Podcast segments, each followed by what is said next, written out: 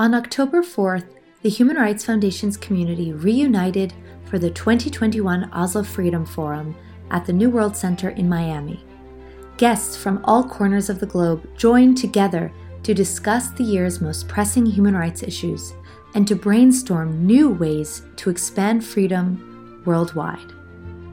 Welcome to Dissidents and Dictators, a series of conversations by the Human Rights Foundation dedicated to exposing and challenging authoritarianism around the world.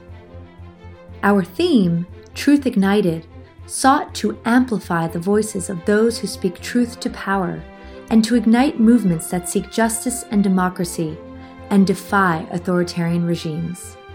The 2021 program featured inspiring talks by global activists, scholars, and journalists, including from Belarus, Burma, Cuba, Iraq, Nigeria, the Uyghur region, and Venezuela. These are their stories, united around a common cause of uncovering truth. This episode was recorded during the 2021 Oslo Freedom Forum, a global gathering of activists and dissidents united in standing up to tyranny.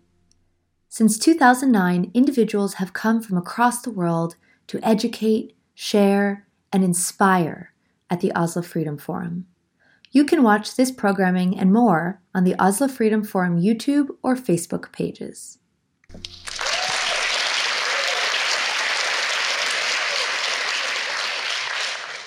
I was born in Urumqi, the capital city of the Uyghur homeland. My homeland is among China's most ethnically diverse region. It is home to about 11 million Uyghur, who speak their own language and have their own distinct culture. It was in school where the brainwashing from the Chinese Communist Party began. We were brainwashed about how great the Chinese Communist Party was by seeing without the Communist Party, there would be no new China. At that time, Uyghurs were already living under oppression. But during that time, as a child, my life was happy and carefree. I had a close relationship with my mother, Rahile Dawut, who is my inspiration and motivation. She is my mentor in everything life, study, and work. My mother values education and wants me to see the world. That's why I came to the United States after I finished my undergraduate degree in China. I wasn't involved in politics. I didn't have much understanding of the political issue. I didn't even open Twitter. The only time I went on platforms such as Facebook or YouTube was to watch funny cat videos. I talked to my mother every day. Some days we couldn't help but spend more than one hours talking to each other. My mother worries about me living here in a foreign country alone and wants to know all about my daily life. I also love talking to her because she is smart and humorous. It was December 12, 2017. I first lost contact with her. I remember vividly. I was scared at first. I anxiously asked my family members the whereabouts of my mother's. At first, they just found an excuse to comfort me by saying, Your mother has an important things to do and she will return soon. But later on, I knew she was detained. That deeply shocked me at first. I was supposed to do many things at that time, but I cannot get out of my bed because of fear and depression.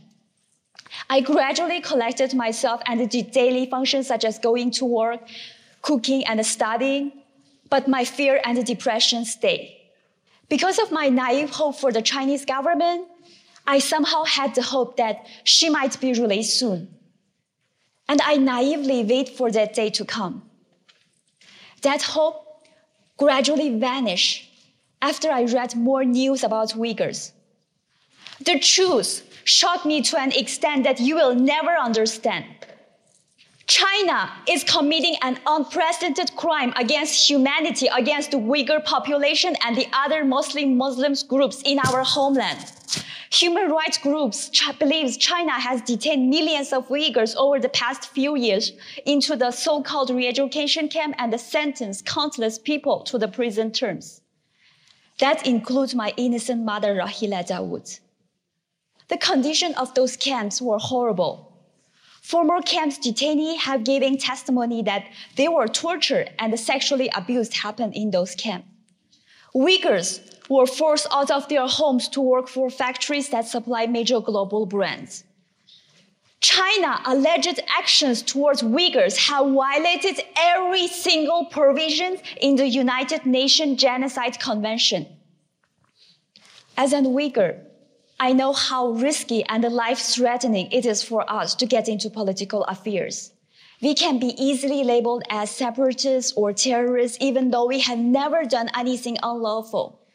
Now I realize it's not about the loyalty to the Chinese government. Your loyalty to the Chinese Communist Party is not going to save you. I decided to break my silence because I lost hope for the Chinese government. I decided to break my silence because if anything happened to my mother, I won't forgive myself. I decided to break my silence because I began to read and hear stories and I realized we are experiencing a systematic genocide. This was life changing for me.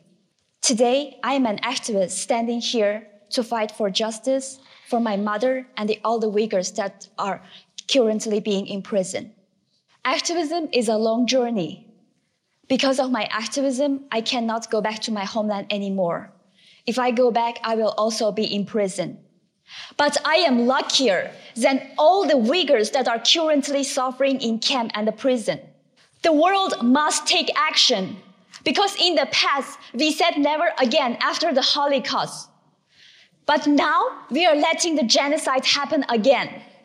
Government and human rights organizations must take immediate and urgent actions to protect Uyghurs.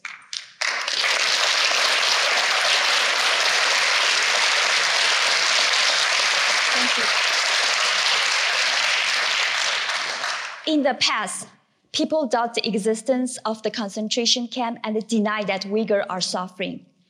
But now, with all the evidence, with all the tearful testimonies from the victims, with all the testimonies from the devastated children like me who are looking for their parents, we don't have any excuse to say we don't know what's happening to Uyghurs.